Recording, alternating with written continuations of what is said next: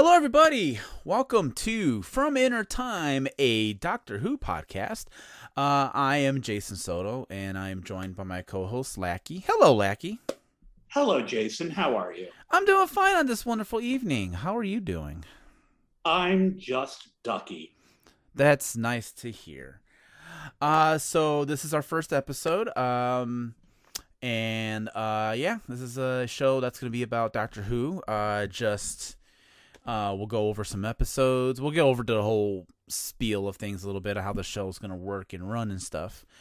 Uh, but if you are finding this out in the wild, uh, you might be curious to wonder is this part of a podcasting network? And to answer to that question is yes, it is indeed part of a podcasting network. Uh, you can find the home of this podcast and many other podcasts uh, over at rabbitholepodcast.com. Uh, there are all kinds of other shows for you to check out. You got comedy shows, you got movie shows, horror shows, everything that you could possibly ask for out of podcasts. So, rabbitholepodcast.com. Uh, okay, so uh, Lackey, I want to say first off, thank you for joining me on this uh, adventure through Doctor Who. Um, I've known you for a while, and I you are probably the perfect person because you do seem to know a lot about Doctor Who. Is that correct? That is that is correct. I I am generally recognized amongst my circle of friends as the Bull Goose Doctor Who fan. Bull Goose Whovian, as it were. Okay. All right, that's awesome. So yeah, um, so yeah, I kind of want to talk a minute here just about you know how you know how long we've been fans of the show, how deep our our love of the show, if you will, is. Um, so uh, how long have you been into the show, Lackey? Like, how long have you been been watching Doctor Who? Uh, yeah, probably about thirty six years. Um, Wow, I okay. believe I first saw the show in 1985. Um, I would have been 11. Oh, okay. I- um, out out in the Chicago now. Now I'm in. You know, I'm a native of the Chicago area. yes. Um, out in Chicago, um, back in the 70s, I don't know about the 70s, back in the 80s, um, there was this block of British programming on our local PBS station, Mhm. Yes. It was yep. always from about, started about eight or nine. And um, usually it was like comedy shows, sketch comedy. Um, I got it, I started watching that because I, at the tender of age of 11, got into Monty Python. Okay. Um, and Monty Python ran at like nine or ten, and there were other things they would run like the two Ronnies, Dave Allen at Large. Um, later on, they ran sitcoms like uh, Are You Being Served? And this is also the time slot that I first saw the original British version of Whose Line Is It Anyway? oh, okay. Um, and anyway, this block of British programming would always culminate at 11 o'clock Central. They would run Doctor Who. yes. Um, and I was just watching one. This was on a Sunday night. I was just watching one Sunday night during the summer of, I believe it was 1985. And I knew uh, next door there were a couple of uh, boys that were older than me. They were like two. They were like uh, one was like four years older. The other one was like two years older. And I knew what Doctor. I I had heard of Doctor Who because one of the the boys had dressed up as Tom Baker one year for Halloween. Um, Well, that's cool. but I didn't know anything about it. I didn't know what it. I just knew it was called Doctor Who. Um, I didn't know anything about it other than that. So I kept it on, and I was hooked. Okay. Um, and um, I, I was, uh, you know, it, it, it got it took me hooks in me right then and there. Um, and I watched it pretty steadily throughout um, the the mid to late '80s. Um, to the point where I, I I, I assume that you've heard of the broad the broadcast signal intrusion that happened in like I just was looking that up because I was gonna ask you were you watching it on that fateful night? I, I wasn't I wasn't watching it but I had I had set the VCR to record it that night. So I oh. used to have it on tape. Oh sir do you still have it no I do not ah damn it I, I, I don't know I don't know when I lost that tape Oh man, uh, that tape went walkabout somewhere over the years. But yes, I did at one point have it.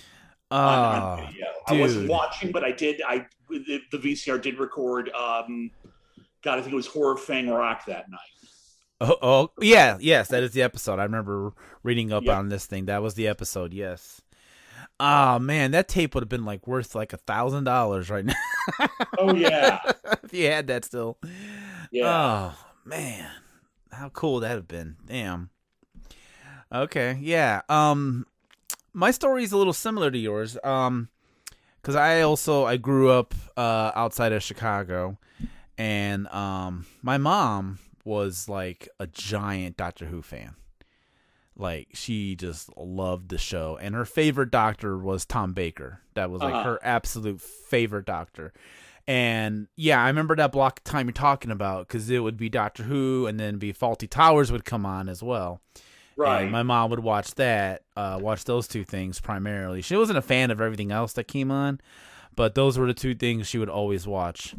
And um, I just remember one night back in like the late '80s, uh, she she had on the WTTW, the PBS, and yeah, she was watching Doctor Who. She's like, "Oh, you got to watch this because it's time travel." And you know, I'm huge time travel nerd. I've been a time travel nerd my entire life, uh-huh. um, mainly because of her. She kind of introduced me to it. Uh, and she was like, "Oh, time travel. This is like the perfect, you know, show for you. It's about." And she would explain it to me. She and like we were watching an episode, and she's like, "Yeah, so it's this guy. He's an alien, and he he has a time machine, but it looks like a police box." And I'm like, "What's a police box?" And she and she'd be like, "Oh, it's this thing that's in Britain that you know they use." And uh, then she explained the whole like she made the whole concept as we're watching an episode, like in like she explained it so well and it was like within 20 minutes i was like hooked. I was like oh that is so cool. And then she's like yeah and there's multiple people who played him over the years and uh tom this one's my favorite. Tom his name's tom baker blah blah blah.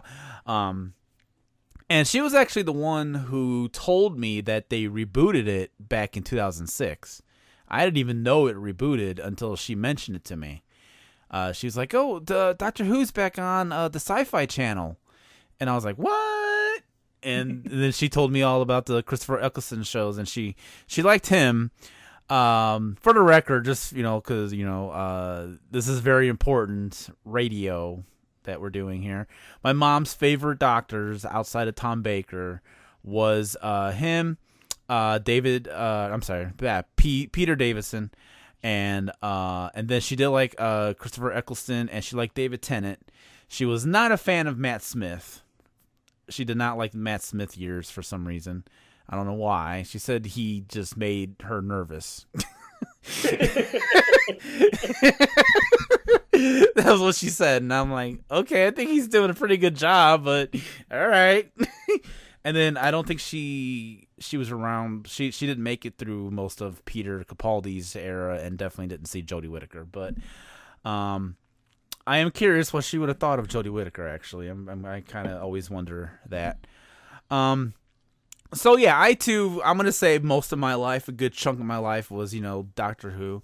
I remember one time, uh, in like the 90s. Well, you you'll know what year this was. I I was grounded for something I did. I don't remember what the hell it was, and I couldn't watch TV for like a week. But the week that my mom picked was the week the made for TV movie of Doctor Who was coming out. And uh-huh. so and so she made the one exception of like, okay, you can watch that but that's it. That's the only TV you're gonna watch that week. so she let me get out of punishment for two hours to watch the Doctor Who movie, and then I had to go back to not watching TV for the rest of that week. wow.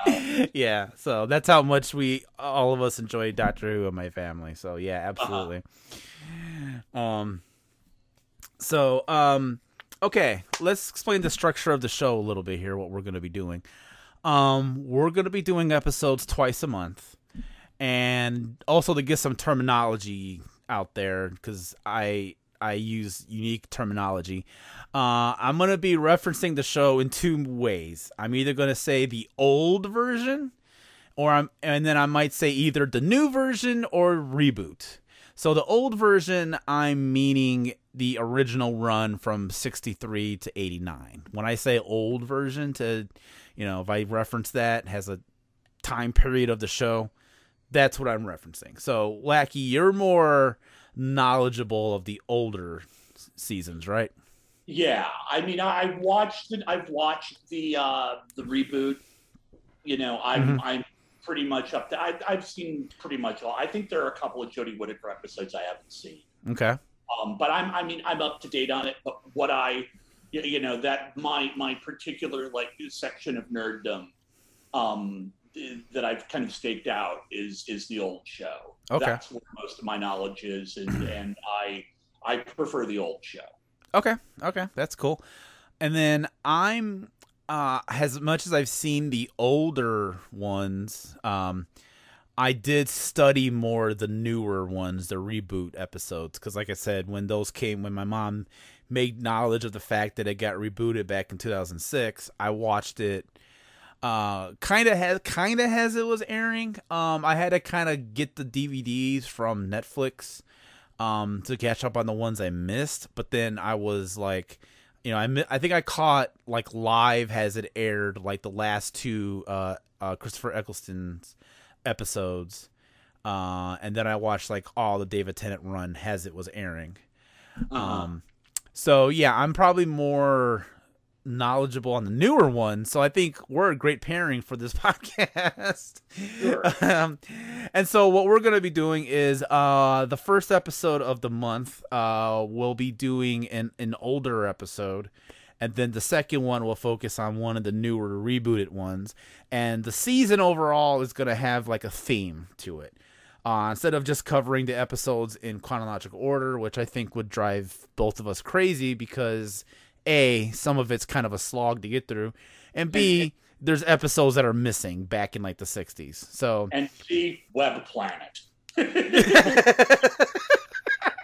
yeah, you mentioned that to me. Actually, I just I remember watching. You asked me if I've seen that episode, and I forgot for a second until you reminded me what it was, and then I was like, "Oh, I did see that," and it was just like two weeks ago maybe a week ago I saw that episode. So yes, that is a trippy ass episode. We'll probably get to it at some point. Um, but yes, the Web Planet. That that is um, that's an interesting one for sure. Let's just say it was a '60s episode and just leave it at that. Um, I, I can't picture William Hartnell doing drugs, but some drugs had to have been involved somewhere. so um this being the first episode and the first season, uh, I thought I'd pick kind of an easy theme to to tackle, and we're gonna be taking a look at episodes involving the Doctor's greatest foe, and that is the Master. Um, so we will be looking at episodes he appeared in. Uh, we did make some judgment calls, and we're not gonna include like the comedy specials that aired um, we might look at those later as like a you know maybe we can do like a season of just off non-canonical things like you called it as you called it.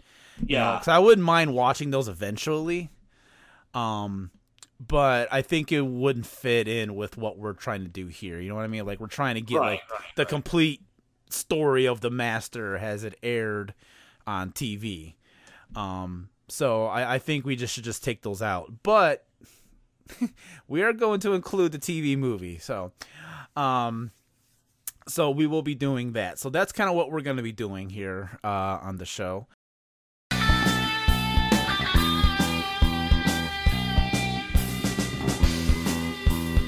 Hey, Jason Soto. What's up, Nick Job?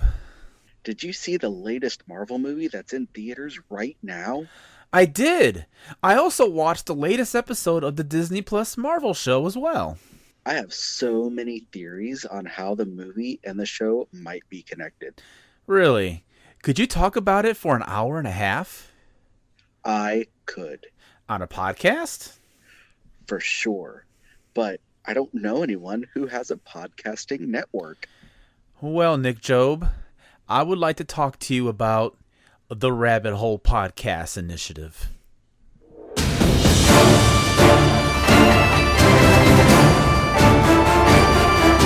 Every other Wednesday here at Navigating the Multiverse, Jason and I will discuss any current MCU movie, any older Marvel movie, and all the stuff in between. So, subscribe to us on Anchor, Apple, Google, or Spotify, or check out our home base at rabbitholepodcast.com.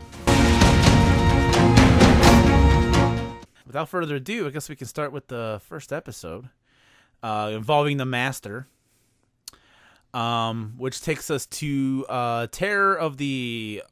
Uh, uh, yeah. Terror, of the. Go ahead. Sorry. Terror of the Autons. Thank you. Oh, I was trying to figure out how to say that, like Autotons, Autons, yeah. Terror of the Autons. Okay, yeah. So uh, this was my first time watching this episode. I've not seen this one before. Um, have you seen this like a lot, a little? Like, what's your? Um, I've seen it a couple times. Um, I mean, I own it on I own it on DVD, so I've seen it at least twice. Okay. You know, I saw it when it when it ran on on TV when it ran on Channel 11, and I saw it when I got the DVD. So I've seen, and actually, I just rewatched it for this. So I've seen it at least three times. Okay. Um, yeah. So yeah, I've seen it before. Okay. Cool. Um, so what I didn't know going into this episode was uh, this is the first time he shows up on the show, but they made it sound like he was a well-established uh, villain the Doctor has come across prior to this. Right. Is that correct? That that yeah, that's correct. The the implication um, is that the and we learn more about their relationship. Uh, you know, as the the series and progresses, we do. You know, uh, really, all we we learn is they have a history here. Correct. Yeah, because they mention him like really. They like the first time they mention like we think it's the master who's doing this, and then the doctor's like, "Oh, the master, that devilish fiend," or whatever he says. whatever class classic. We should probably mention I, too. I, I think I, I, I think jackanapes might have been the word. oh, it is possible. Yeah, it is very possible. Yes. So this episode. or something like that.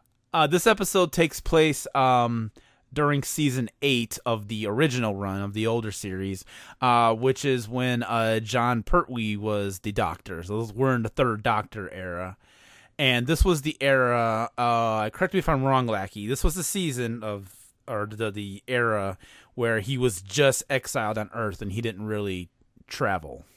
Yeah. So um, at the end of season six, the Time Lords appeared on the show for the first time, Mhm. and the Time Lords put um, the Doctor on trial for having meddled in the affairs of other cultures, which is a big no-no uh, to Time Lords. Uh, They kind of have their own.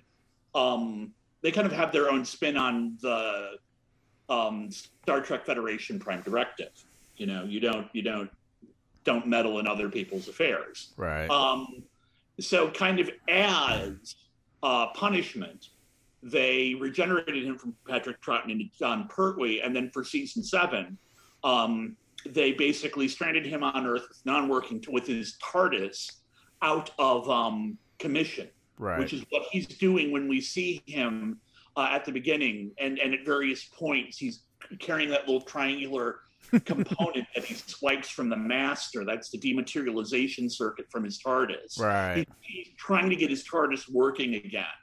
Um, it is a combination. It depends on the exact story you're watching, but it's a combination of the Time Lords have sabotaged his TARDIS so it won't work, but they've also wiped from his mind certain bits of knowledge about how to travel in time. Oh, okay. Wow, I didn't catch all. I didn't catch that part at all.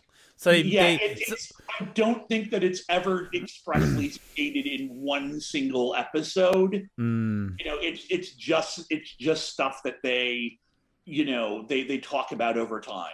But yeah, so at this point, you know, he's been stranded for, and this was um on on the behind the cur behind the scenes. This was a um this was a cost cutting measure. Um, okay.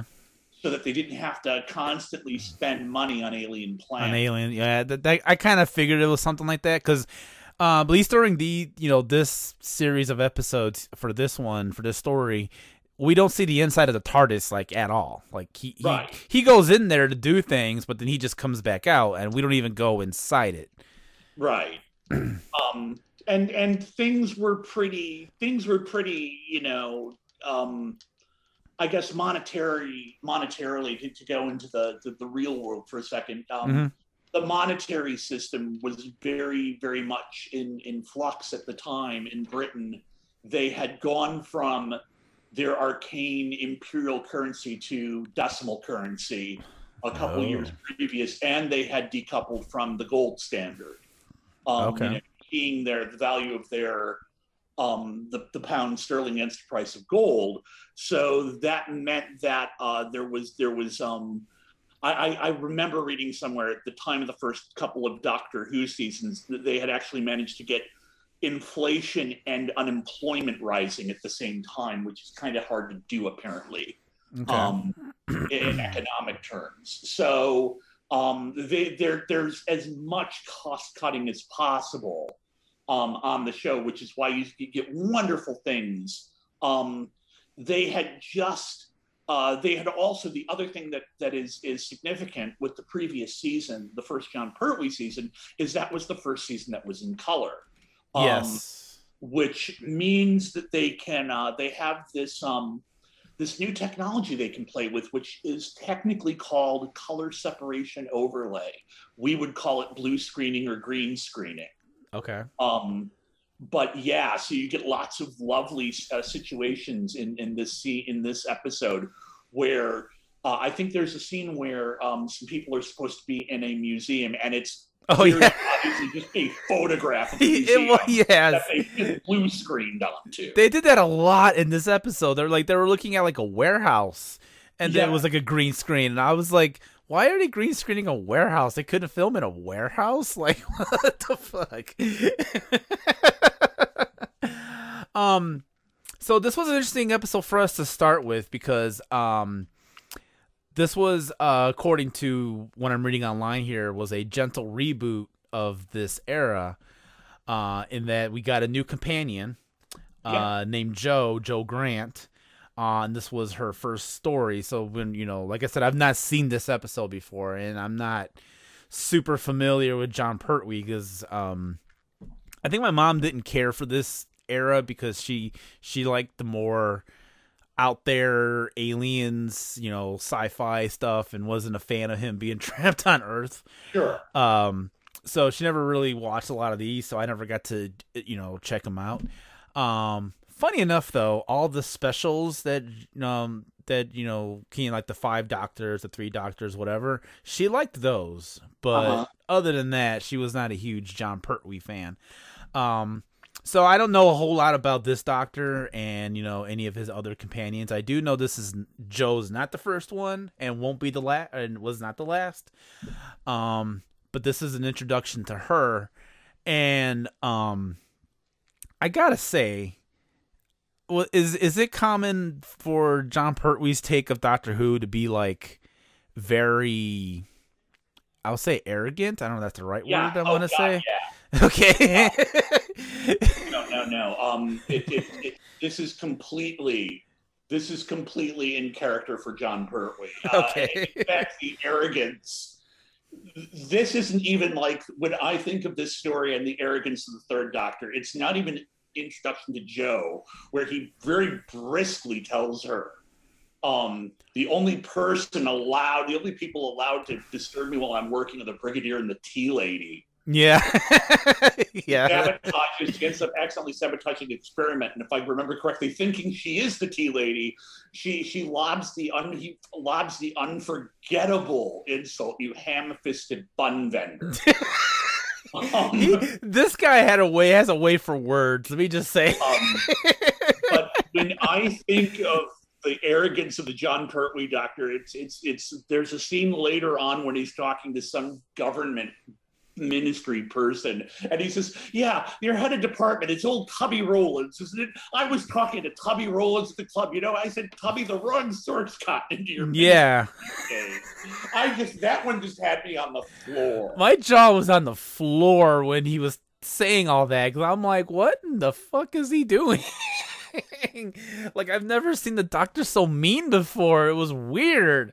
Like not even William Hartnell was this harsh, and he was like, you know, he was an old guy who was just like constantly like you know bitter and everything. Like, damn, man. wait, wait until you see if you if you think this has been wait until you see colin baker Oh Jesus Christ. Okay. Yeah, I don't I have not You know what? I don't think I've ever seen any Colin Baker episodes. So I know we're going to be Uh, doing some for this we're gonna, run. We're gonna have to do some because I know he's in. He's in. uh Time. He's in. Uh, The- Mark the- Rani, and he's in. Um, I think he's in Trial of the Time. The Lord. yeah, we got to do. We're going to be covering Trial of the Time gonna Lord. Yeah.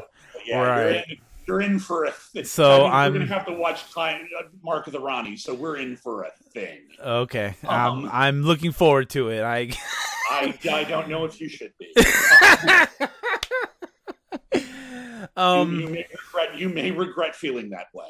Okay, um, you're right. Maybe. But, but yeah, but yeah, he's he's pretty arrogant. Um, the, the third Doctor is he he's got he's he's like kind of he, he does have a heart of gold.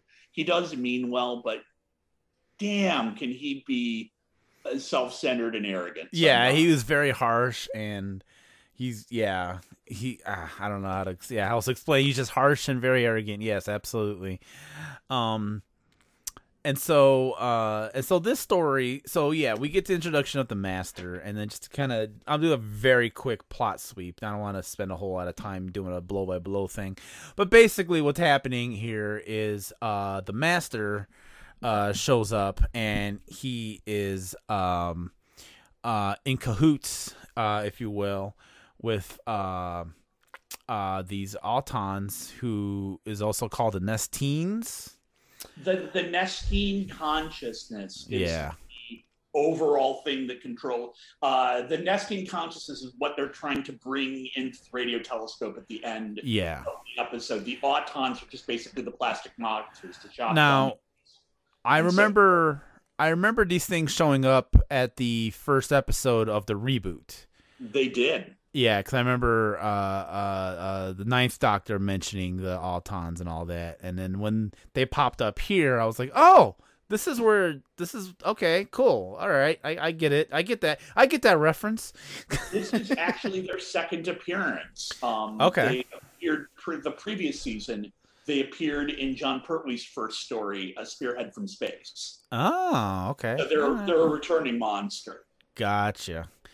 So so the master and and and the Autons, we'll just say the Autons have like teamed up, if you will, and uh yeah, they're gonna try to bring the Nestene consciousness to Earth, uh using like radars and satellite dishes and stuff, and then they they take over a plastic manufacturer, uh, and then we get some like minor like like company drama for a little bit here because we got this this guy who's running the company and he took it over from his dad and then like the the the and then the master's whole thing is he can like hypnotize people really easily if their will is like terrible and Uh-huh. so he's got this guy like hypnotized and he's trying to get the convince the dad to like let the master do his thing but the dad won't give in because his will is stronger. And so there's this whole like company thing. And so um the master gives the dad this ugly ass doll. Like and it only activates around heat which i thought was strange I don't know what you thought about that, but No, no, what no. you think about that? Even the, the story editor, Terrance Dicks, for this episode, said if, if if that's going to be their weakness, why didn't they just send a thing to bloody Morocco? Yeah. so yeah, these things active. Well, this doll activated by. It turns out each thing, each plastic thing, basically anything made of plastic, is a terror. Is is the terror of the Autons basically? Uh, and this includes plastic dolls. This includes like phone wire. This includes plastic daffodils. There's a hilarious scene where the master calls the doctor and he activates this thing through the phone and the phone cord just like wraps around the third doctor and he he's just like basically it's that scene from Ed Wood when he tells uh Bela Lugosi to uh move the octopus so it looks like it's alive that's basically what Jon Pertwee was doing Yeah, that's what we call the uh, that's what we call the Doctor Who dance. Um, flailing around and Yeah. trying to look like you're trying to rip something off of your throat when you're actually trying to hold it on there. Uh, Jon Pertwee does that a lot. okay That, that that's because he's got that rubber face. Jon I- Pertwee has this wonderful rubber face, and he's just great at pulling all these ridiculous expressions. You know, you can get some really great, you know, Pertwee face out of him when he's trying to pretend when he's pretending he's trying to keep a telephone cord wrapped around his neck. Hmm. Um. So what was I gonna say? Um. Damn, I'm trying to think what I was about to say. Oh, I do want to talk about. Okay, so the master. Let's yeah, we're talking about the master this season. So, okay, so the master, he's a time lord, and he's also from Gallifrey. Uh, but like this early on, they don't mention Gal. Do they mention Gallifrey like this early? Because I feel like it doesn't get mentioned a whole Gallifrey lot. was not mentioned at this point. I don't Okay. not think Gallifrey had even been named. Okay. I think it's a couple more years before Gallifrey's mentioned by name. Okay. Um. So yeah, so he's a time lord. Master's a time lord, and I guess they went. They were in school together or something. They went to time lord school, just you know wearing the matching suits and shorts and everything. I can imagine, and um, but the master, I guess, chose violence instead of the doctor who cho- chose chaos, and um, and so the master has a TARDIS, um, but his um uh what's that called? The thing that can disguise the tardis. Oh, the chameleon circuit. yeah. Apparently his works because he's he's able to make his tardis look like a uh uh a circus truck because he lands at the circus when he at the beginning of the episode the master he arrives on earth and he he, he arrives at a circus and uh his tardis is immediately a uh, circus truck and uh and we don't even get to look at the inside of that TARDIS either, because there's a part where the Doctor goes in to steal his whatever you said that was called. The yeah, the, the, the material, the dematerialization. Circuit. yeah. So uh, so so we don't even get like the inside of that TARDIS either. I guess they they tore down the TARDIS set from the past two seasons or past two Doctors. Um. So um. Yeah, ridiculous moments from this episode. I think we kind of covered a lot of them. We covered the green screen warehouse for some reason. Uh, the scene of the phone wire coming alive and uh, uh, s- almost strangling the doctor. Um, I did like the the circus guy uh, having a muscle to keep the doctor hostage Yeah, um, because the master's just going around hypnotizing like everybody left and right.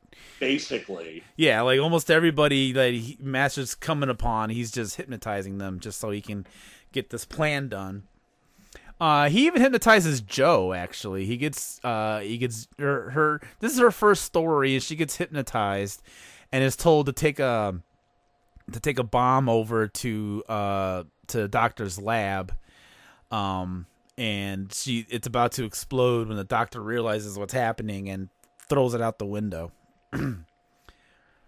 um this show has the like these early shows have a feel of like those like 1930s uh uh cliffhanger things whatever those are called serials The serials, yeah, the Republic serials. Yeah, this is like this like because it ends with because it always ends with like a problem, and then it's and then credits happen, and then the next part of the story, um, they show that part again, but then we get like a quick thing that we didn't see happen.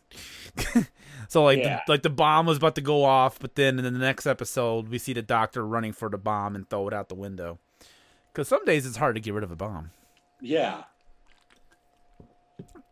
Um, what else? What else about this episode? Do you have any other goofy moments from this episode that you like? I'm trying to.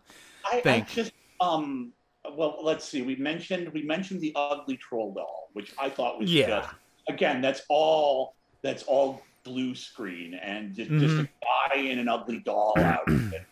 Um, and I just thought that was hilarious. We have, um, I mean, just some random moments here. Um, one of my favorite Doctor Who weapons makes its um, uh, uh, debut here, which is um, the do- the Master's cigar cigar shaped shrinking ray Oh, to shrink his victims to death. And then he, that's he- he right. the corpse of one. He takes the corpse of one and puts it in the poor guy's lunchbox. Lunchbox, yes, I forgot about that. You're right. What the fuck was up with that? Um, I the, the, I love the um the inflatable plastic armchair Oh yes, that comes to life. yes. somebody. What the hell? Um, apparently, people actually sat in those things in in the seventies. Um, wow. And I just, and I just love, I just love the master talking about how the guy died. It's like he just sat in that chair over there and just It just just slipped away. just slipped away. Yeah. great, great performance. I, I got to call him out by name, Roger Delgado, the, the Yes. master. He is amazing in this. He is good. He he plays the master like a Shakespearean character. He, he really does. like he's doing acting. I, I, I just love. He, I just like you know. He shows up and he goes up to the the circus manager and he's like, "I am usually referred to as the master. Is Yeah. so universally?" now this guy I expected to be arrogant. Like the master can totally 100% be arrogant and I would Oh, like yeah. that is spot on. Absolutely. Um, I, I love the um. There's I think to get some stuff that's later on in the story. I love the scene where uh, they're they're they go back to the radio telescope. This this huge ladder that goes Oh. like ten stories, and he meets some guy coming on way down. He just throws him off the ladder. yeah, that's right. death. Um, I love the shootout. This is a, a Jon Pertwee story, and um, it was directed by a little bit of behind the scenes stuff here. It was directed by Barry Letts, who was also producing the show at the time. okay. Uh, Barry Letts considered himself more of a director than a producer. Had an arrangement to direct a few episodes um, of the show, Mhm. and he liked to throw action-oriented stuff in. Mm. Um, you know, so there's of course this great this great shootout between autons with their they got these um the, you know they got these blank expressionless mannequin faces and the the fronts of their hands will like drop down they'll have guns that make things explode so you've got all these military people and they've got this um you know this shootout going on and explosions and if somebody something explodes too close to somebody they'll go and they'll do a somersault which is how you you know uh, yes. you know, you know, their dad that they've been exploded. They just do a somersault forward and then die. yes. Um, I mean, just just got all sorts of. I, I mean, I'm not I'm not getting everything here, um, Mhm. but this really is. I think this is. A, I I wouldn't say this is a one of the best Doctor Who stories, but it is a lot of fun. It is a lot of fun in, in the way that I, I, I like a Doctor Who story, an old Doctor Who story, to have a bit of seriousness and a bit of silliness to it. And this definitely has both. Yes. This has both. This Yeah. has you know, this has its attempts to, you know, be uh, you know, topical and talking about plastic, which was really big at the time. That was just at the time, you know, where you were starting to take things that were handmade um, or manufactured things that were made out of like metal or wood, and you were replacing them with things like plastic. You know, you had plastic chairs and plastic dolls and all this stuff. And it really made people uneasy. The, the guy who mm-hmm. dies in the chair says, you know, this feels cold and clammy. It doesn't feel warm. It feels artificial. Right. And so it really does, on the serious, you know, to be serious for a moment, it really does kind of capture the unease that people had with, you know, things that were sturdy and handmade being replaced by things that were cheap and mass produced made out of plastic. And then you'll, you know, you'll, you'll, you know, you, you'll go from that to something absolutely ridiculous, like Jon Pertwee making a stupid face while, you know, being strangled with a telephone cord. Um, yes. or you know, I, I, just think it. I think it's. I think it's. Uh, I think it's great fun. It's got everything I want from Doctor Who. Yes, I agree with that. Um, let's talk about Jo for a second. So this is her first story.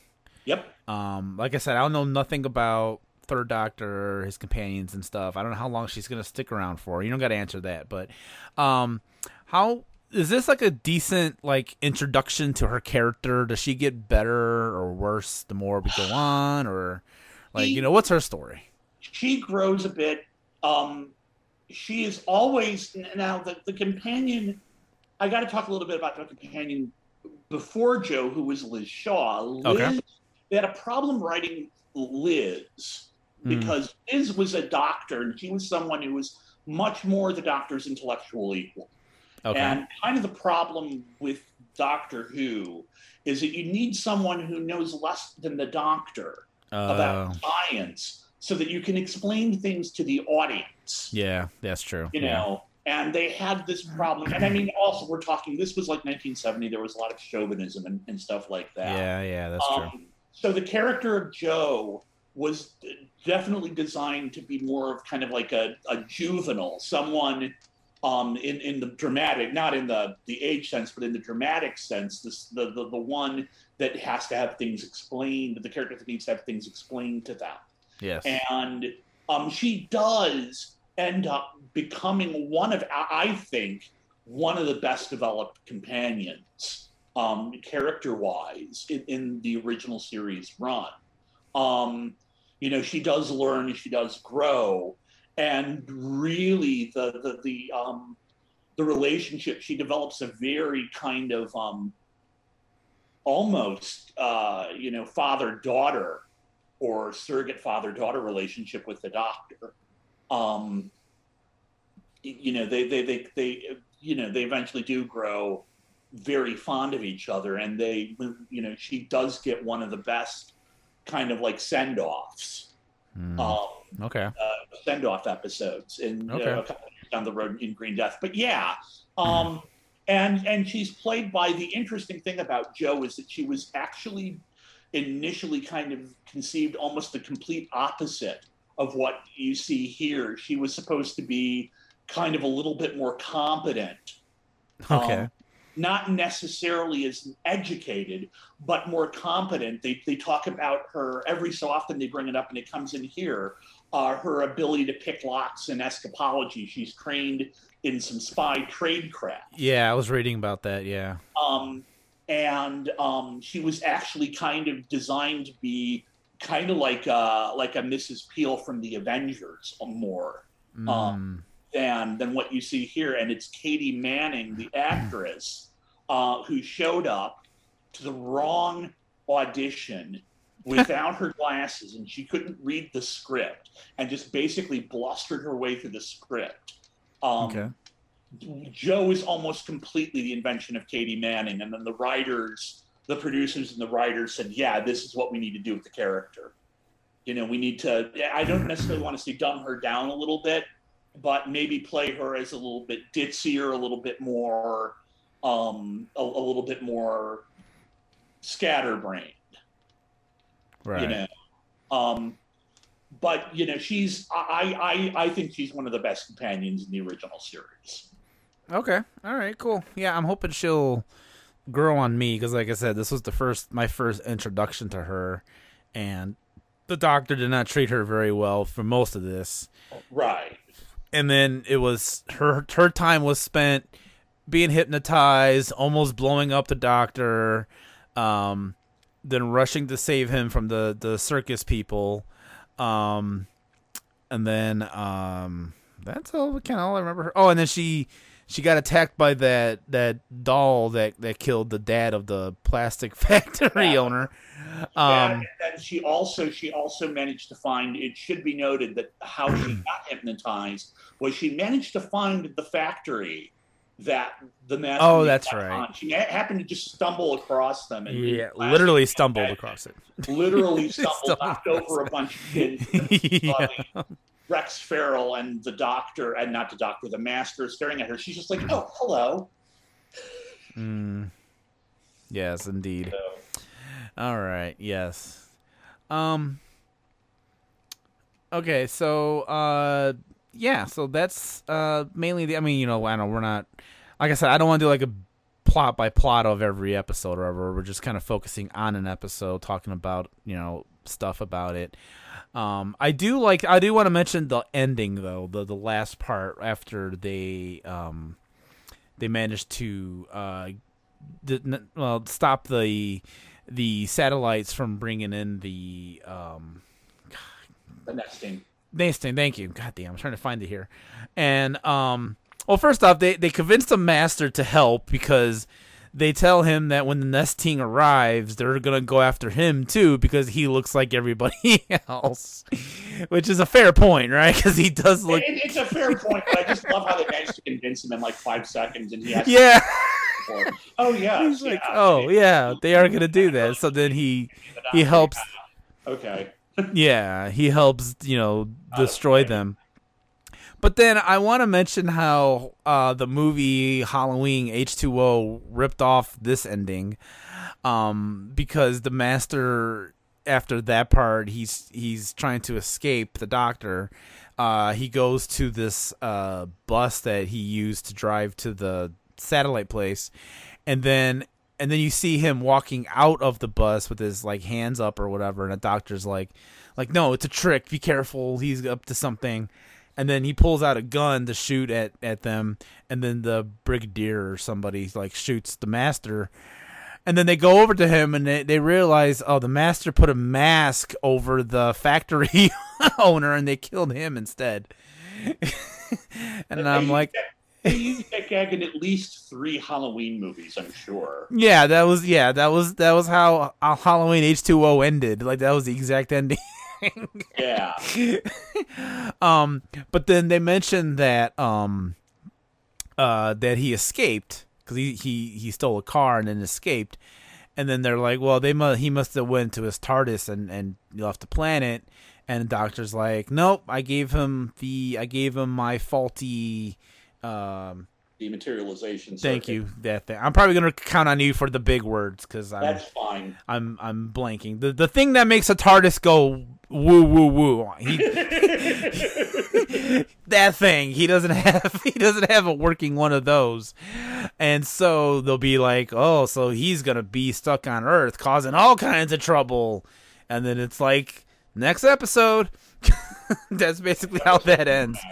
Yeah, so uh yeah. Okay. Um I'm I'm with you about the episode. It's a decent episode. It's it's um I I'm what I'm doing, what I what I'm what I was doing when I came up with the idea of this podcast was I was I did start uh watching all these older ones and I did go in chronological order of the episodes that's available on Amazon Prime because like I said, there's a shit ton of episodes missing from the '60s.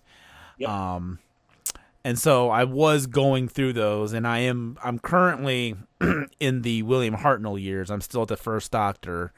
Um, actually, I can tell you where I'm at right now. Um, I'm on the episode after uh, Ian and Barbara leave. You're on the episode after Ian and Barbara leave. Yeah, it, they Uh, were they were on the they were on it was a it was a Dalek episode, I believe. Yeah. Dalek episode, so you just watch the chase. Yes. God, what's the one after that? That's not So the- then that's that's where that's the last one I watched. Then so talk about a jarring experience. I watched that and then I said, okay, I got to watch the episode for the podcast. So then I watched this episode. was immediately yeah. after that. That it was. It's like fucking night and day. yeah, I, I, don't. I don't remember the chase very well. I think I might not have seen it, but um, that it, it's a free bit of a freewheeling one from what the reputation. There was some That's weird. The one where the Daleks are chasing them through all. Yes. right. Yeah, it was a weird yeah. ass episode because they went they went to we'll probably get into it but fuck it i'll talk about it now. They were like at a haunted house at one point, uh-huh. and uh they were at the, the empire state building at one point. Like it was it was a weird episode. It was very strange. Um but yeah so that was the last thing i watched then i jumped into the to this episode we're talking about here. Uh-huh. uh and then i'm gonna go back to it just you know you know in my in my off time just kind of i do want to plow through these uh, older episodes because I do want to see all of them eventually, the ones that uh-huh. are at least available. Um, so yeah, and uh, again, I'll recommend if anyone wants to do that, I will let you know right now. There's gonna be gaps. There's gonna be a lot of gaps, uh, especially with the first Doctor uh, and some of the second Doctor. There's a lot of stuff missing. Um, they did. I remember hearing that they did their best in saving the audio and there's like some animated episodes of stuff that's missing. I've not encountered any of those yet.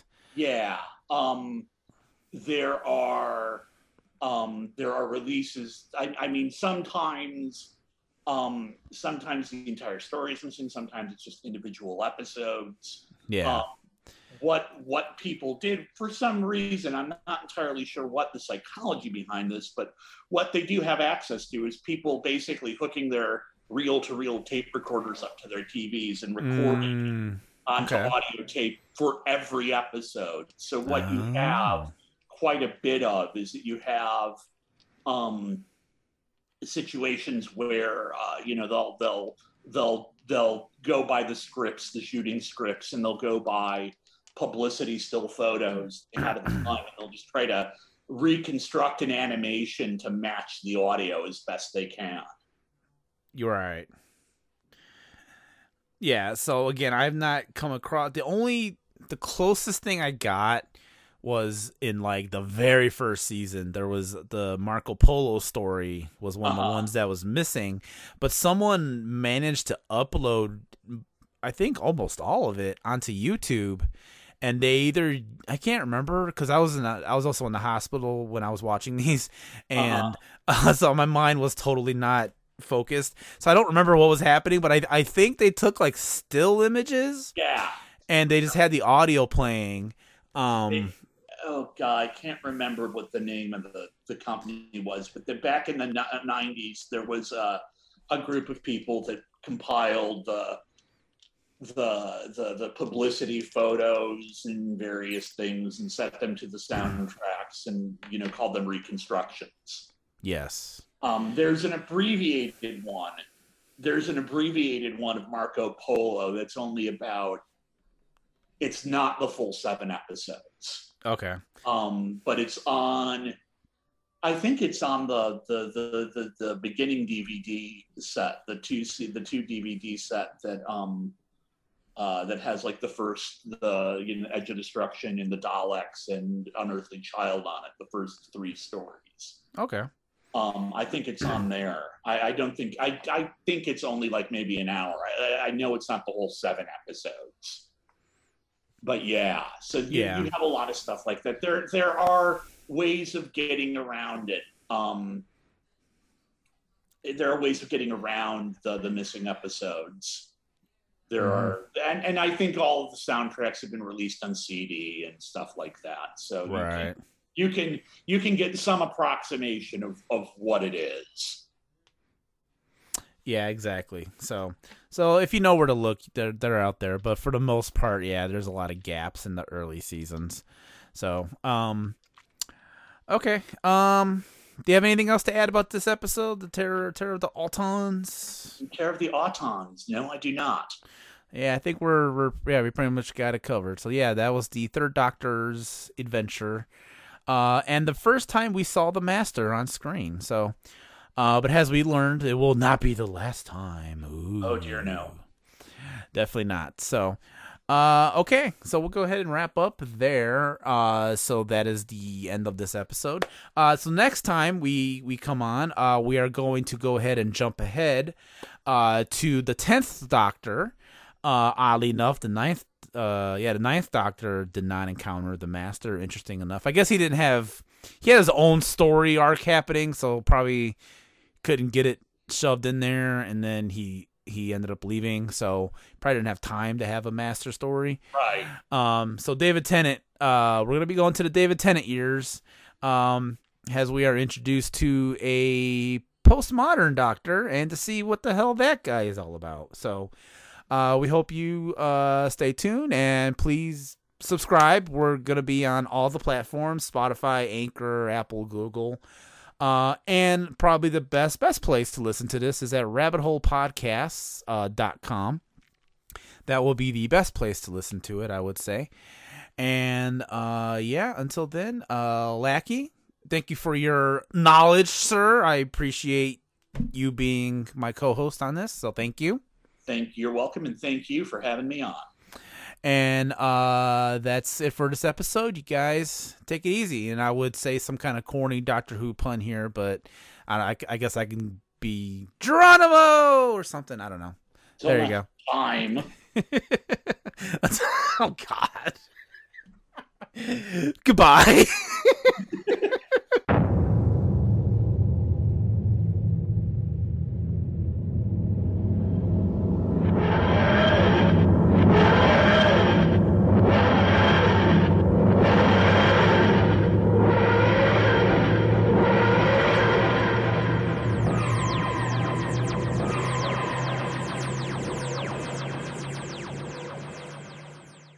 Copyright 2021 Rabbit Hole Podcast. RabbitHolePodcast.com.